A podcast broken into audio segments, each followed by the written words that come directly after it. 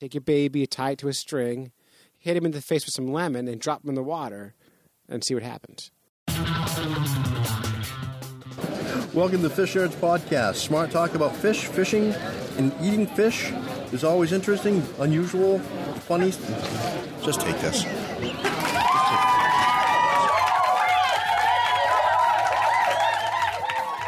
I'm Dave. And I'm Clay, and anything is fair game, and it's a good bet that barfing fish will be the next big trend for those millennials.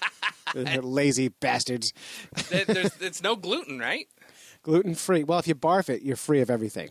Oh, it's it's food free. Yes. Food free eating. Nice. Mm. Nicely the done. question is eh, are the fish barfing or are people barfing the fish? The people are gonna have to wait for this show to figure it out. Oh, only time will tell. another another theme that shows up in the show is tannins. Mm.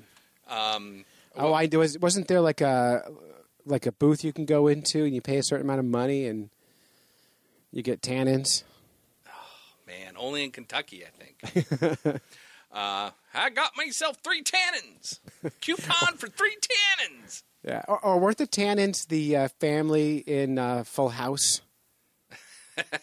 What were they? What was their name? I don't know. The tannins. Sure, we'll call Everywhere them the tannins. you go, everywhere you look. That's all I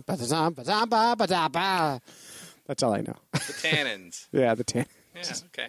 Yeah. Okay. Uh, Yeah. or it is that chemical in food that actually has something to do with fish. Hmm. Go figure. Oh well, what is it? You know this. We're starting the show with teasers. We're trying something new. Ooh, excellent. Yeah, exactly. I once dated someone who started off with that. Led with the teaser. Oh yeah, and she ended that way too. yeah.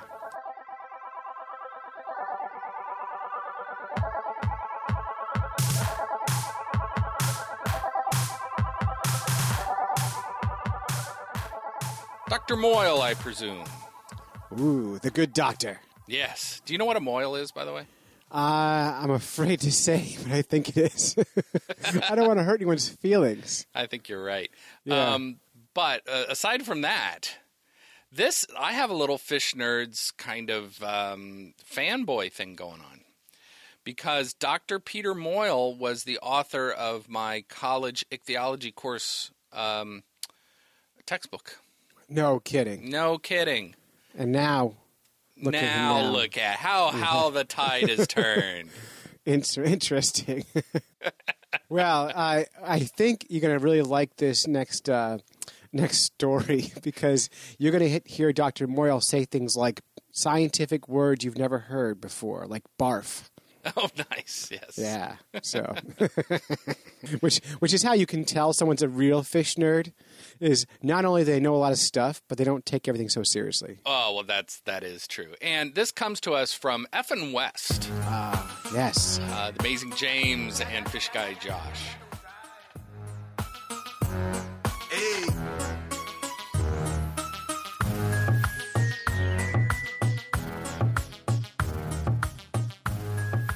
What What do you do for UC Davis and the Sassoon March Project?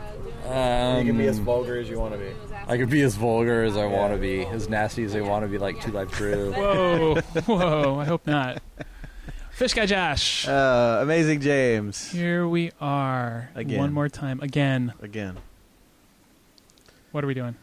Uh, today I brought a little uh, soundbite clippage of my work with UC Davis on Sassoon Marsh. Cool. UC Davis is uh, pretty big in the fisheries world, isn't it? Yes, they are. They are definitely one of the leaders here in California, doing a lot of fishery studies. A good friend of mine did some shark tagging with them. I I believe it. They they have their hands in a little bit of everything, um, but that's probably because they're led by the man, Doctor man. Oh. Peter Moyle, Dr. Peter Moyle. the man. I bet that wasn't Dr. Moyle making the Two Live Crew reference. No, that in fact was not. That was uh, his lab manager and good friend of mine, T.J. O'Rear. Um, But no, I did actually have have a, a little time after our sampling to to pull Doctor Moyle aside and, and, and get some uh, some great info about what exactly we were doing today. Let's hear about it. Well, I, this is a project that's been going on since January of 1979, involving monthly sampling of the fish and macroinvertebrates of Susun Marsh. And it's regarded by the Department of Water Resources, who funds it, as being a monitoring study. They're especially interested in how their tidal gates have affected the fishes. I've always regarded it as a research project as and a way to look at the entire fish community uh, in the system. That's what's unique about it. And most other sampling programs prior to ours only looked at striped bass or salmon and did not take into account the entire community of fish. And this project was designed from the very beginning to look at that. So it's, the whole idea is to try to develop a basic understanding of of how the assemblages of fish work in the San Francisco estuary. So yeah, I mean, as you can tell just by listening to that clip, I mean it's it's a really interesting project that they're doing. I was I was really excited to finally hear a little more about it because I've I've gone with them several times. But um, he had you heard him mention striped bass a little bit, and he had a really interesting take on uh, introduced striped bass there in the marsh. You wouldn't consider the striped bass a hindrance to the native fish in Sassoon Marsh? No, At this because you point? know whatever damage the striped bass did is an introduced species. It was introduced. It, it, it took place a long time ago. It was introduced in 1872, uh, at a time when the horrendous things were happening to the estuary. There was tremendous overfishing of the salmon. There was the uh, hydraulic mining was totally changing the rivers, and the striped bass happened to come in at a time when it was when it hit uh, a system that the native fishes had already been depleted, and it was the conditions were really good for striped bass spawning. So striped bass today is fully integrated into the system. It's just another predator out there, and I like I like to think it's important for monitoring it because as I keep telling people, it requires a fully functioning estuary to persist. It needs the brackish waters, it needs the salty waters, it needs the fresh waters to spawn. So it sort of serves as an indicator of Yeah. how Well, the marsh is functioning? Yeah, it's a good, pretty good indicator, increasingly so, especially with, since Delta smelt and longfin smelt, which used to be regarded as one of the key indicator species, are just pretty much gone from the system, where they're very rare now. So the striped bass makes a reasonable replacement. Wait, wait, wait, wait, wait, wait. So we have just gone from like the keystone species that was a native fish, the delta smelt, right? The threadfin, whatever. Seriously, we have gone from the native keystone, and now we're investigating a non-native keystone because it's wiped out that population. I mean the the striped bass have not wiped out the population. I mean the delta smelt and longfin smelt are gone for many other reasons that humans are responsible for beyond introducing a striped bass. They you can't don't tell me. You can't tell me that like the average fisherman is going to say that delta smelt aren't gone because of striped bass. I mean, they talk about that with salmon. They blame they blame striped bass for the salmon problems too. We have no yeah, salmon left. No, because of striped bass. actually, um, the funny thing is they they look into stuff like that because people want to blame the striped bass as the culprit for these things. But part of this study, because it's so intricate, is is actually looking at the stomach contents of said striped bass. right? Don't we always want to blame the new guy anyway? Of Did- course, I we mean, want come to on. blame blame the new guy. Blame but the new in guy. this case, um, the new guy is not the culprit. So what do you do with the data from these uh, gut samples? Uh, at this juncture, they're just sitting there. Um, I got to get my white cat stuff out first. Why- When you want this is going to be the definitive paper on s- striped bass predation, proving they don't eat delta smelt. Yeah. So it'll. Never found a delta smelt in a striped bass stomach here. yeah. In the end, it's just going to be really more, more descriptive of like, here's what you know, adult striped bass are eating in Sassoon Marsh. Well, also, it, it, it's it's nice to have something out there that says this is one of the things duck clubs do. Is They produce a lot of sticklebacks, which feed the striped bass, Which I think is a great and thing. then that's in that way of exporting energy into the system too. Yeah, see this this was the part that was really cool for me because finally getting to go out on the marsh with Peter Morrill himself and talk to him about this stuff. You always just you hear, well, we've introduced these species from the southeast over here in California and and all introduced species are bad and, and I'm sure at the time that this the striped bass did have an impact on their f- initial introduction, but it was so cool to hear him talk about how no, they're integrated. They're they're practically a native now. So that that was a, a something I wasn't expecting to hear Yeah. from Dr. Moyle. And, and that was the coolest part of, about the striped bass Yeah. discussion we had. But um, Uh, You know, I read something recently or heard something recently that the San Francisco Bay is like the most profuse place with invasive critters. yeah, I mean, It's incredible. Like we like there, we not it's only hard have to find a something huge that's amount native. of human diversity here, we yeah, yeah. I mean, hey, it's the Bay Area. We got it all. yeah, definitely. But but the the best part about the stomach sample is um, in order to get the said stomach sample, uh, you have to get a striped bass in the boat, and that's Ah.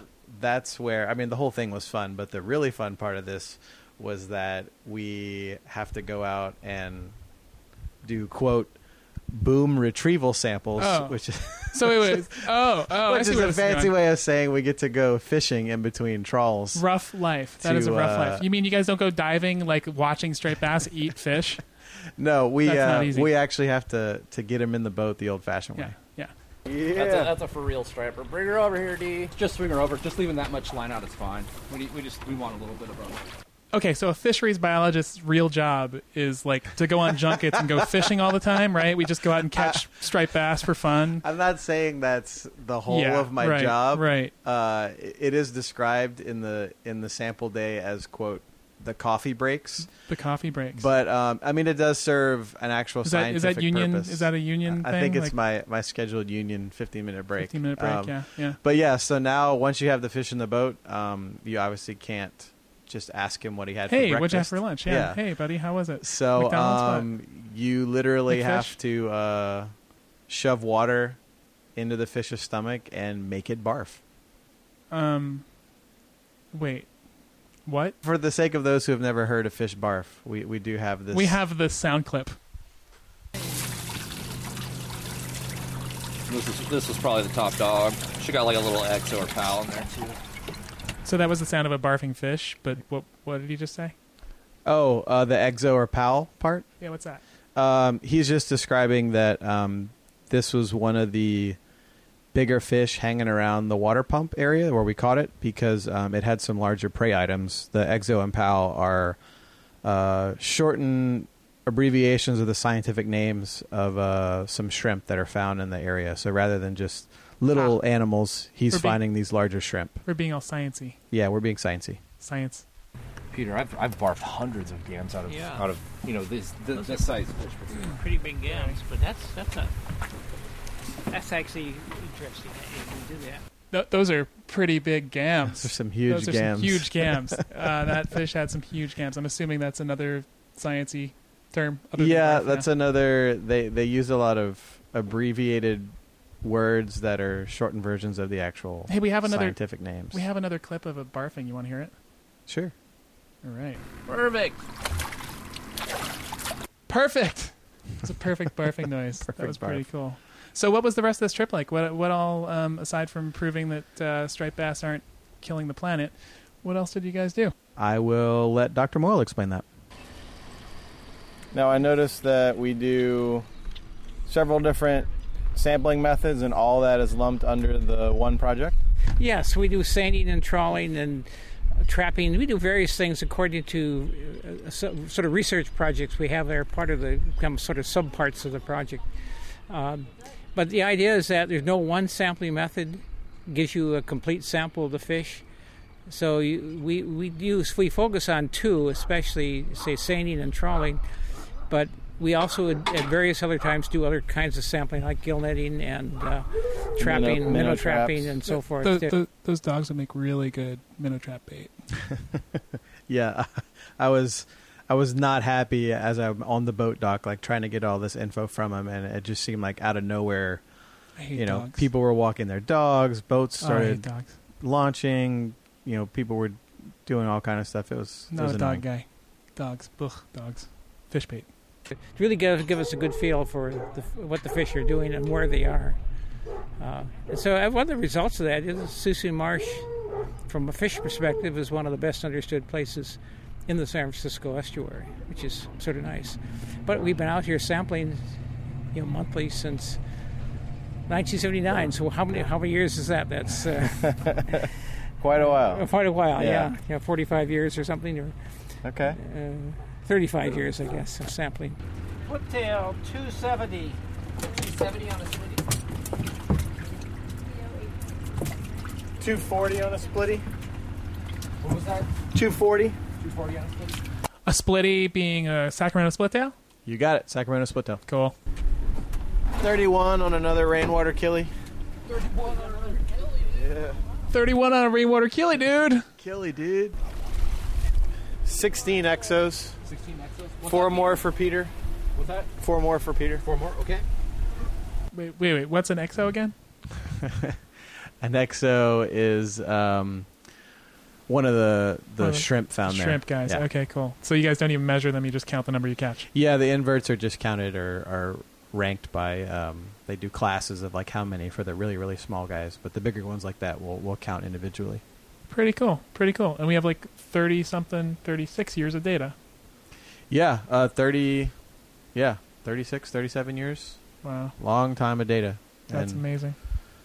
I mean, it's a lot has happened in that time in the marsh, but I mean, uh, a lot's happened. Period to this guy. I mean, Doctor Moyle was, geez, he's he's seen it all, done it all. Um, so, one of the cooler things for this particular trip, having him actually out on the boat, was um, just getting to hear like some of his cool stories. Um, I'm not only the time on the marsh, but like I mean one of the stories was like had to do with him being like an intern. So I mean th- that Right? that was it was just cool to hear his sharp recollection of just some of Yeah. these things that happened to him like so long ago. Well, and we get to like, I mean, think about it. We all start somewhere, right? yeah, and it was just like Peter Moyle telling us a little bit about how he got started, you know. Yeah. Let's hear it. I'm sure I've told you my story. My introduction to Gil Netting was on Flathead Lake, Montana. That's the lowest person on the person on the totem pole, and we set the gill nets, and the big storm came in, so we weren't able to pull them for two days. Oh no! And they were full of yellow perch, and I got the wonderful Literally full. literally full. That's right. Of, of various stages of decay. So my job as a you know seasonal aide with the least seniority was to pull them. We pulled the nets, put them in, in in the buckets full of fish. Then I sat all day in the fishing game garage, pulling fish out of nets. Yeah, pulling dead fish, very dead fish out of nets. Fortunately, it was not enough to discourage me from You you know what wasn't enough to discourage me from my career? What's that? The smell of rancid squid at the National Aquarium in Baltimore. Mm, I I had some some early experiences with some pretty rank uh, Yeah. food that I had to feed when I when I first started working at uh, Lumpcon down right. in South Louisiana. Right. But we're still here. We are still oh yeah, here. I, I I love it every every day of it. It's a fun job, Yeah, but someone's got to do it. somebody's So- got to do it. So, Doctor Moyle, pretty Doc- cool guy. Dr. Moyle is friggin' amazing. I I can't believe the Don't time cry. I've there's, got. a, there's a there's a tear. Uh, there's a tear rolling down my eye. I, you know, seriously, I can't believe the time I've got gotten to spend with this guy. Uh, he he's just always just so full of information, and and more so than that, he's just a nice guy. I mean, like he's invited my wife and I over to like the the lab parties at his house, and he's he's so appreciative that that I, I just tag along with these guys and like bring a little scratched up field aquarium so that all his students can see what we're catching. Like it's it's amazing to just you know have him come up to me. It seems like every time I bring a tank out to him, he goes, "Hey, thanks again so much for bringing the aquarium. We really appreciate it." And I'm like, "No, you don't understand. I it's you that I should be thanking for letting me be in the presence of Dr. Moyle. We're It's- not worthy. yeah, exactly. Uh-huh. But it it was it was awesome, and and particular. I love going out on Susu Marsh. I do it as you know, as the Yeah. guy who has to approve my travel Yeah. forms. Um, I Yeah. do it as often as I can. I love doing it, but it's always extra special. If my boss When- is listening, it it doesn't happen that often. I promise. It, it's it's it's the perfect amount, a perfect amount. But um, it's it's more perfect, made more perfect when Peter Moyle can be there to um, you know really just shed light on the project and really just be like a great crew member on the boat. What's been the most interesting trends you've seen? Well, they, the interesting trends have been that Of course, the disappearance of delta smelt and longfin smelt was part of it. The fact the split-tailed collapsed, populations collapsed for a while and recovered, and now that this is basically a great spot for native fish. Uh, it's one of the, certainly one of the things we've consistently shown uh, in our studies. We've also shown that it's a really good spot for juvenile striped bass, which are might as well be native to the considered to be native because they require a functioning estuaries, and they the juveniles really like Susun Marsh as a place to rear. It's also a great spot for sturgeon and, and other other fishes. So, Susun Marsh is is generally it was narrowly neglected in the past, and now it's regarded as one of the key places in the San Francisco estuary for fish, especially for as a rearing area for juvenile fish. And what's your favorite fish in the marsh? I like I like all the native fish, but split tail is certainly a great one. Split tail and tule perch are the species I've done a lot of work on. They're species not too many other people care about, uh, and they're just they have really interesting life histories, so they're fun to study. I've certainly had a good time collecting them with you guys. Yeah, it was always good to have you along. They're Josh. really they're really fun in the aquarium as well. Yeah, and they're they're just attractive fish. That's Yeah. right. All right, perfect. Thank you. he is a really nice guy and you know he also has some really great people working for him and unfortunately we didn't have very much time to talk about them Yeah, uh, the, my favorite of which, I mean, I, I love the whole UC Davis crew. Um, I- Uncle I- TJ? I f- yeah, I, I feel like the whole crew's definitely made me uh, like an honorary member, and Yeah. and that that really pleases me. Um, i was a little jealous when we went out there i'm not gonna lie like i felt like a total noob Well, you, yeah, you were a noob. It was your first time out on the boat. Yeah, of I course. was a noob. Yeah, I, I'm. I'm a rugged. I'm considered one of the experienced crew members now, which is awesome. But um, yeah. the there was not nearly enough time to delve into the life and times of Uncle TJ, uh, Doctor Moyle's right hand man, who, in his own accounts, has seen and done more fishing related uh, and fishery science related than than most people in the field. So I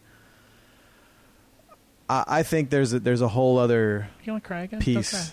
Uh, TJ is TJ is a good friend. He is a good guy, um, but I think he's also uh, a hilarious guy to hang out with. So I, there's cry. oh yeah why don't we why don't we listen to some uncle tj to yeah. take us This is out? just the tip of the iceberg. yeah this is like the tip of the iceberg just a little taste I- taster There's a whole other segment waiting to happen on TJ. There so definitely so is. stay tuned. stay tuned for some some uncle tj here we go Yeah, I gotta. That's one thing I gotta. I gotta put on my to-do list is I'd love to just spend like two weeks on the mist, just checking out all the cool course fish, man. Like the quillbacks. Have you seen quillbacks before? Yes. Oh, dude! Actually, at the Oklahoma Nampa, Carp they had them suckers. in the tank on display for us. No Yeah. way! And there was like four different species, man. The red horses are just Yeah. extraordinary. Four- You're gonna go deer, you just I take think a there's break. like four or five red horse too. oh my god! I've yeah, seen they're at least so three of those. cool. quillback oh dude No way! no way TJ, I love you, buddy. All right. Till next time, I'm Amazing James. And I'm Fish Guy Josh, and this, is Effin' West.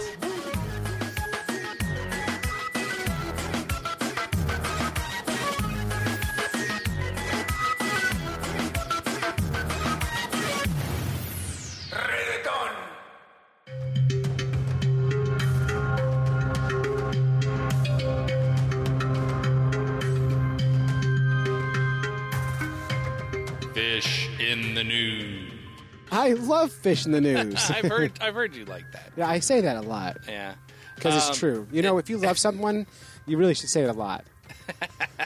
Otherwise, like if I don't say it, like in two weeks, fish in the news will come to me and go, "Do you still love me?" And I would say, "Yeah." Well, you never say it anymore. I feel like we're just roommates. so I gotta say it every week. That's why. I understand. Well, it's good. It's it's Yeah. good practice. Yeah. Do Um, I look fat in this news? See now, there you go. There you go. Just digging a hole. Yeah, I do that.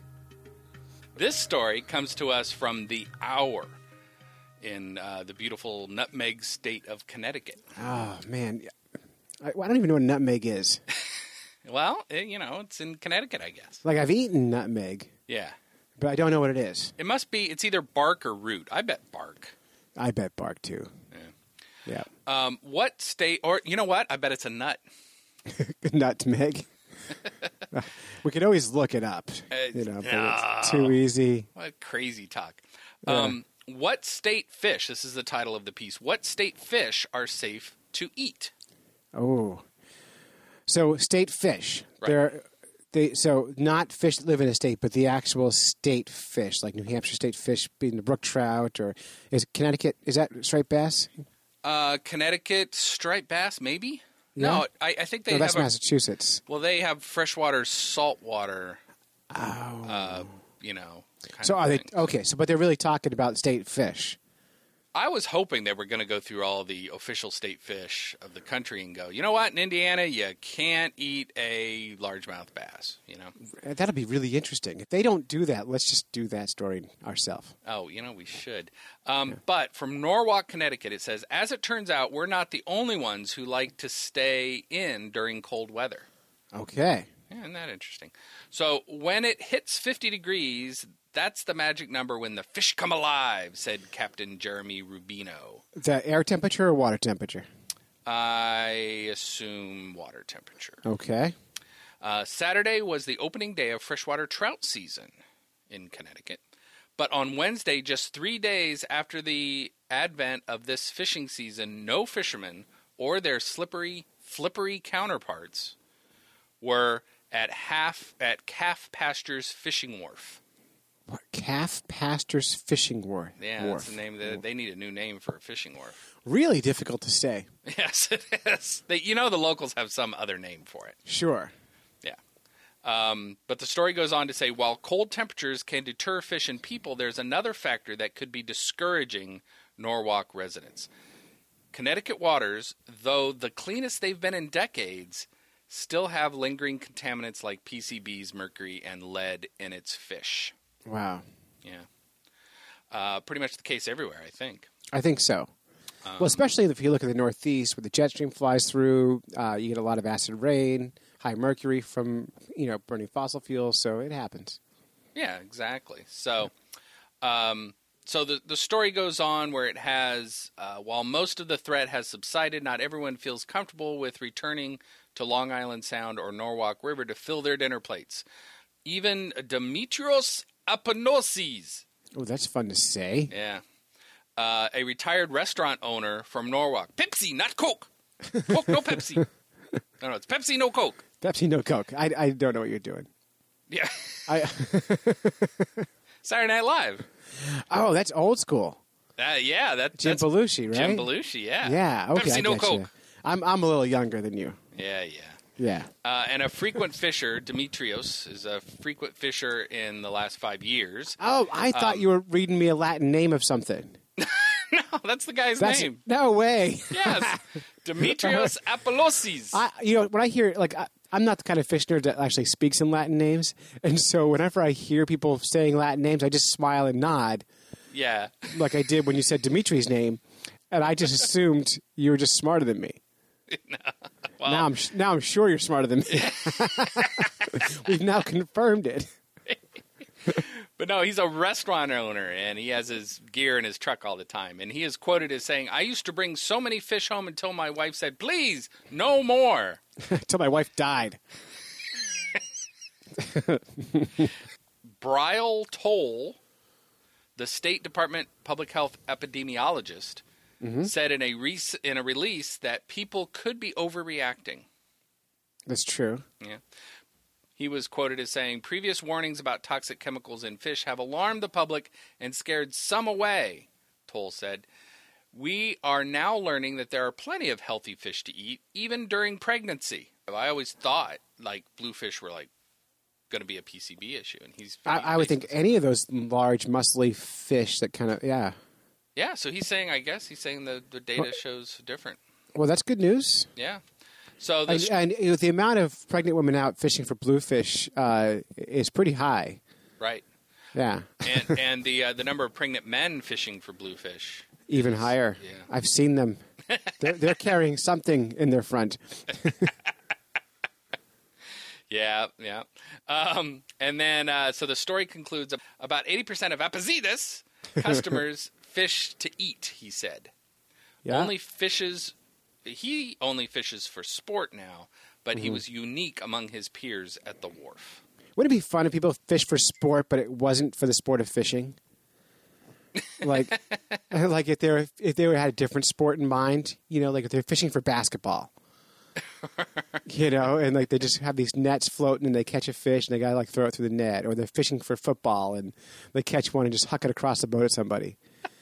Like, just change, like make it a real sport.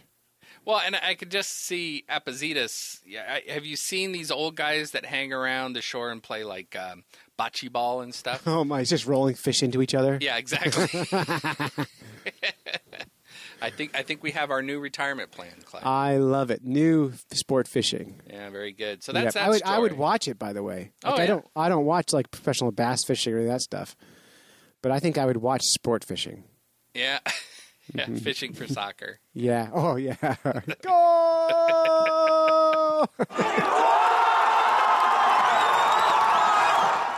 The next story comes from Chemistry World. Ooh. I know. That sounds like the most boring magazine ever. That's like that you can read that in Golf Pro and you can find out how to best sleep. Like they both are cures for insomnia. You, yeah, you say that now, but if you saw the centerfold in Chemistry World, woo, Mhm. Oh my gosh. oh my God, there's some sodium chloride. NaCl all day. Uh, Tho- those those hydrogen bonds go all the way up. nice. oh yeah. The story, the title of this story is Mouth Puckering Molecule Inspires Fish Catching Glove. Wow. Isn't that a title? That's a tough. Wow. Yeah. Okay, I- I'm listening.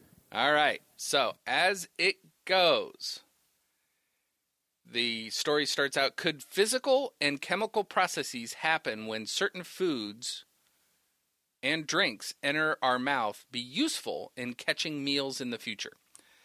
That is a prospect that Feng Zhou at the Lanzhou Institute of Chemical Physics in China and colleagues have raised by studying mouth drying phenomenon known as astringency Mm-hmm. Pucker face. pucker face. Yes, exactly.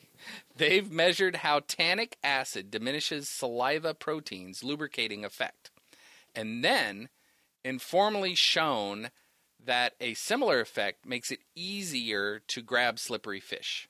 We believe the underlining astringent molecule mechanism is rather universal, says the researcher. All right. I, want to hear more. bef- I have some thoughts, but I want to hear more. So it goes on to say if you drink wine or coffee, or Mhm. if you've, you've eaten unripe fruit, Mhm. you've probably experienced astringency mouth roughening. Okay, I'm sure of it. It's that puckering sensation. Mm-hmm. Yes. Well, well, this makes some sense. Yeah, that's the loss of the saliva's miraculous lubricating ability, says Paul Brasilin of the uh, of the research institution in Ph Philadelphia. Okay. And so basically, the mucin, so like so mucinex, but mucin that must be the Right. scientific name of snot and Right, the saliva. gross stuff. The Yeah. gross stuff. Proteins secreted in saliva are unusual in being able to lubricate under the extremely high pressures of our teeth. Hmm. So as our teeth crush things, it's kind of amazing because they can still be lubricated by this mucilin. Mucin. That's that's great. Um, and but they said this astringent is kind of interesting because it breaks all that down. And guess what? Very similar to fish slime. All right. So now we know that. How does it make us catch more fish? So they impregnate a glove with this tannic acid molecules. Mm-hmm. So then when you grab onto the fish, it causes the slime on the outside to slurp up and pucker and lose its lose its lubricating ability. So it only works good, good for hand fishing. Right, you got to reach in and grab them. Yeah. Or if you could just use your mouth, just grab them with your mouth. That's right. You could Yeah. You could, no, no, you'd have to grab it with a, uh lemon. yeah. But so you, if you're doing this, you're really not going to release the fish after, are you? Pr- uh, Probably not, or, or the fish is going to be like, "Ooh, I'm, my my body just puckered." Um, Some of them might like it. It probably wouldn't h- kill them or hurt them, you know. It, would Mhm. it just they would just have to produce more slime. But um, just like you don't die when you eat, you know, a lemon. You don't die. Did when your kid was little, did you like get joy from throwing lemons on her tray, like when she's eating? no. Uh, I, I, I remember when my kids, both when we were little, I would just, my wife would get so frustrated with me because I'd always be like handing them a piece of lemon, like uh, just to watch their faces when they were like six months old, eight months old, Yeah. because they always shoved it in their face and they always made those great kid faces. but now knowing that, you bring your kids fishing, you take your baby, you tie it to a string, hit him in the face with some lemon and drop him in the water and see what happens. Oh, you know what happens? Therapy happens For, for, for, for, your, kids about Oh, I- 15 years after. No, no, the kids are so little they don't remember it. But it's marriage therapy because if you want to keep married, you don't do that. no, Yeah. Well, there you go. So the future may have new fish gloves for fishermen that are, uh, you know, like like Sour Patch Kid gloves. yeah, I don't, I don't see it. You don't see it. Why don't you see it? I don't see a market. Well, uh, it's a big market for like commercial fishing if they're trying to. Oh, okay. I, I was thinking about angling. Uh, Yeah. um, No, yeah. no. So if you got big batches of fish that you got to move from here to there, if you had these these pucker gloves, you could Mhm. uh, just pitch How, them how all much? How much would they cost? over. Uh, apparently, according to the research, one million dollars. Well, don't know. It then didn't say. buy me two. It didn't say. Yeah. um, it could be very cheap. I don't know. You you know how these these scientists are. They they don't worry about the end markets. They're just like, hey, you know what? I bet, I bet puckering could catch a fish. Now I wonder. So you know that when you when you get your hands wet, Mm-hmm. they get wrinkly, right? You know this. You know why that happens. I don't know why that happened. Okay, so you think you're absorbing water, but you're not. What's happening is is your your your blood and all that's moving away from the end of your fingertips, making them wrinkly. But it's actually designed to improve grip underwater. Hmm.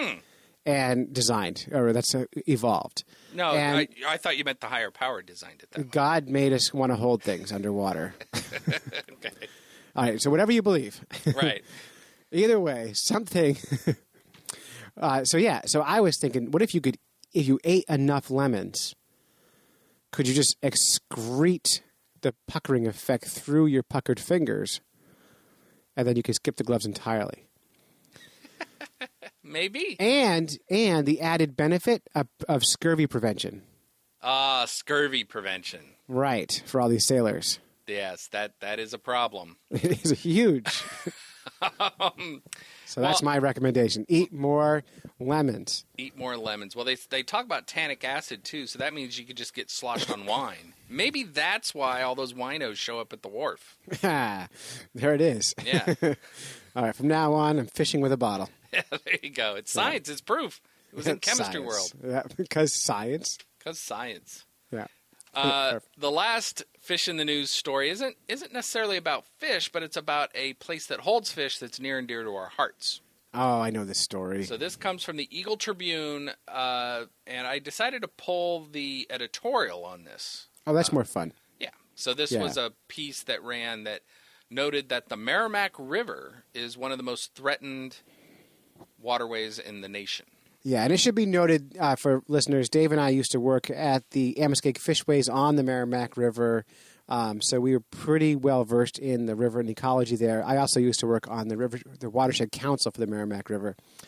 Uh, and I used to give tours, uh, trolley tours of, of Lawrence, Massachusetts, on the Merrimack River. So, yeah. So the Merrimack River yeah. and you love uh, that river. Yeah, intertwined. Yeah. as it Yeah. My, one of my favorite rivers. Uh, and the editorial is sounding the alarm about a new threat to the Merrimack River. Uh, the editorial goes on to say, for a century, the Merrimack River was an open sewer, choked with the Yay. human. Yay! choked. This was obviously from the tourism department.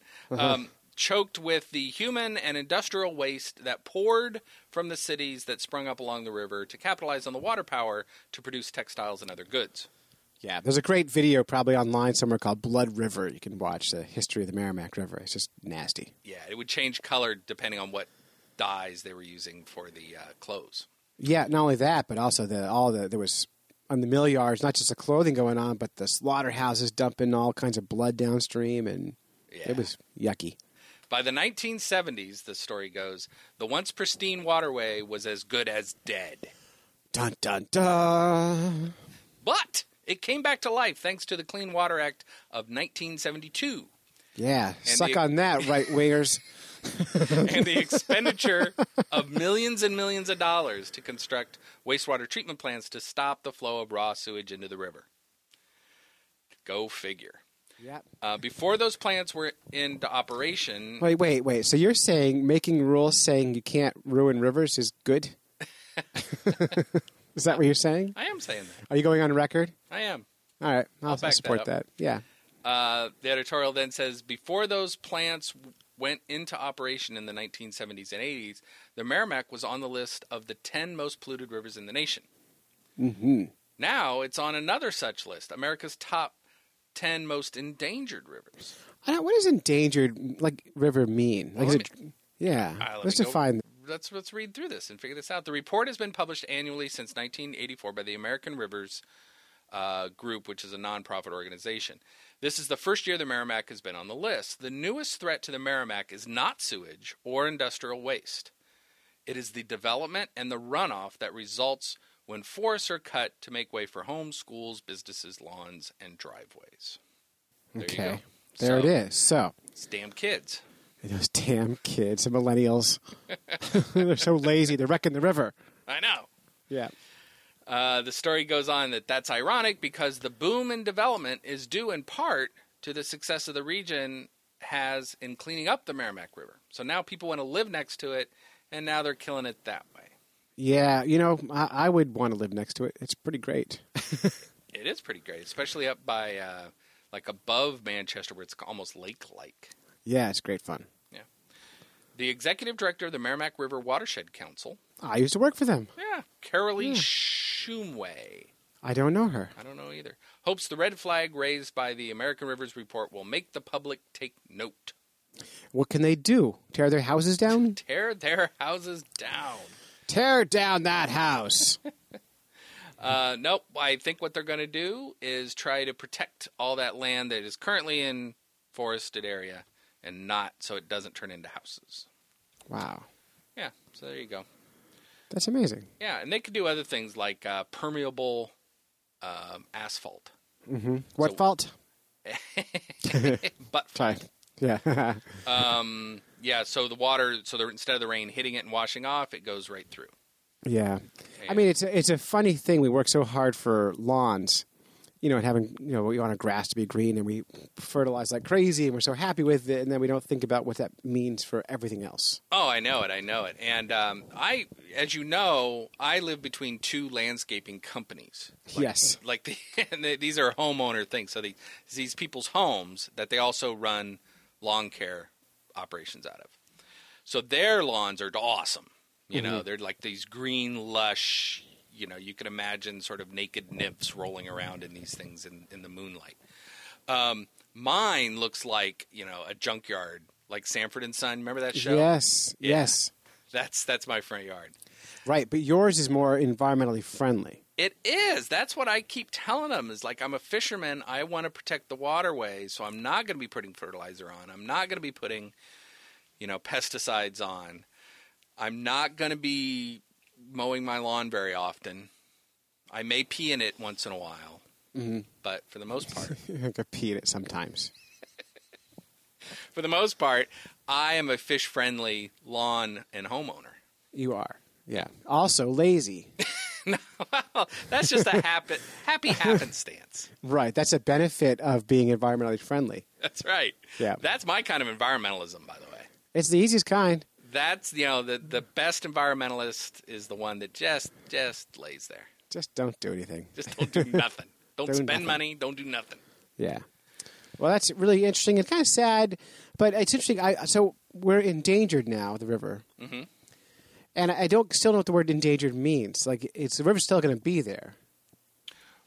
Uh, it just won't be healthy. It won't be healthy. Yes, it'll it'll get Okay. back to being harmed. So the- Now, I I want to know well, how come first year on the list? Why didn't we start off as threatened? Give us some a warning shot and then put us on the list. and then on endangered, we might have been on threatened. It just probably didn't make the the news. No one cared. Right. Yeah, it wasn't news. Yeah, well, But um, but yeah, so now yeah, it's endangered, and uh, to make it fishy, since we are the fish nerds, um, let's go back and forth and name a species of fish that we've caught out of the Merrimack River, and we'll s- Okay. whoever ends with the last one wins. Okay. All Ready? right. Yeah. I'll, I'll go first. Smallmouth bass, Atlantic salmon, largemouth bass, carp, bluegill. uh, red breast sunfish. Mm, good one. Um, uh, sea lamprey. Ooh, good one. Walleye, Oh, nice. Um, American shad. American eel. Ah, nice. Yeah. River herring. I was going to say that. Uh, blueback herring. oh, like like you knew it was a I know. blueback herring. um, oh no, oh no, white sucker. Oh, good one. Yeah, white perch. Ah. Yep. Uh, did you really catch a white perch out of there? I have. Yep, up in the dam. Yeah. Huh? dang, good one. Yeah. Um, uh oh, I'm in trouble. I'm in trouble. Mm-hmm. Come on. I, I don't know pickerel. A chain brook for sure. Rainbow trout. Oh, nice. I'm gonna say Mhm. brook trout. You have you caught one? I'm gonna say Yeah. brook trout. All right. I've caught several. There. Oh, okay, good. so they, they're there. Uh, rock bass. Oh, that was Lots and lots of rock good. bass. Lots and lots of. All right, Yeah. I'll, I'll let you win because I can't think of any. Although margin, margin mad tom. Margin Mad Tom. That's right. We did catch those there. Yeah, lots of them. Yeah, that's true. Yeah. And there are darters around there. I, I tried a long time to catch those. Um, tessellated, I believe, and I Yeah. failed. And we've caught shiners. Oh, you're right. Gold Yeah. shiners and common shiners out of there. That's right. Ah, you're right. Yeah, Boy. you said you said shad, right? I did American Yeah. Mm-hmm. shad.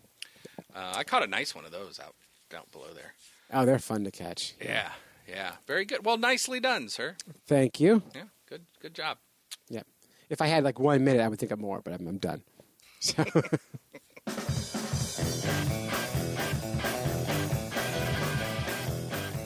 So that is it. that's it.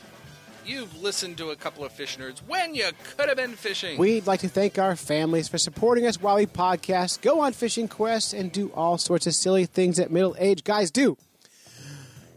That's tough to say. If you would like to support the Fish Nerds, go to patreon.com and give us a dollar. Special thanks to Amazing James and Fish Guy Josh for the F and West segment, and of course, a huge thanks to Dr. Moyle. And until next time, follow the code of the Fish Nerds, spawn early and often, Avoid free lunches with strings attached. and swim against the current every chance you get.